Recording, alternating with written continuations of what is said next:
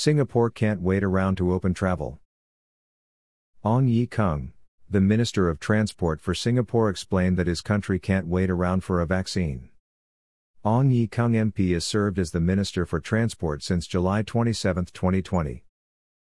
He also served as the Minister of Education from October 1, 2015 to July 26, 2020. Singapore has no domestic travel market, visitors are arriving through international flights, and the country has to reopen. The coronavirus pandemic has hit the global aviation industry hard, as many countries shut their borders and restricted travel to slow the virus spread. Singapore has not been spared either, and is pulling out all the stops to revive its crucial airline industry. For a small country like Singapore, the aviation sector needs all these connections in order to be economically viable, Ong Ye Kung, the transport minister told local media. ASEAN member country Singapore has set up bilateral arrangements with several countries to allow business travel, including China, South Korea, and Malaysia. While those reciprocal green lane arrangements for corporate travelers keep essential business dealings going, they're still quite restrictive and may not help to revive Singapore's aviation sector, Ong said. Instead, general travel must resume, said the minister.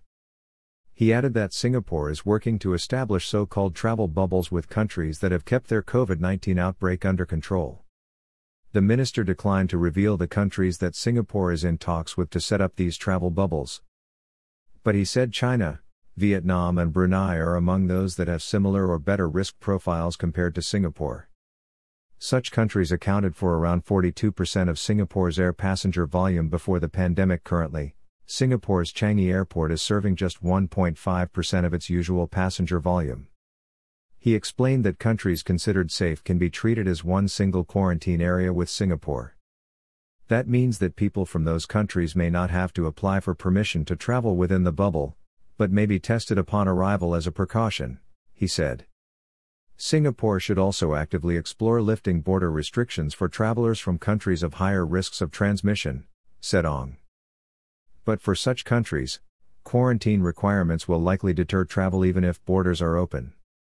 The minister named three measures that, collectively, could replace a quarantine upon arrival.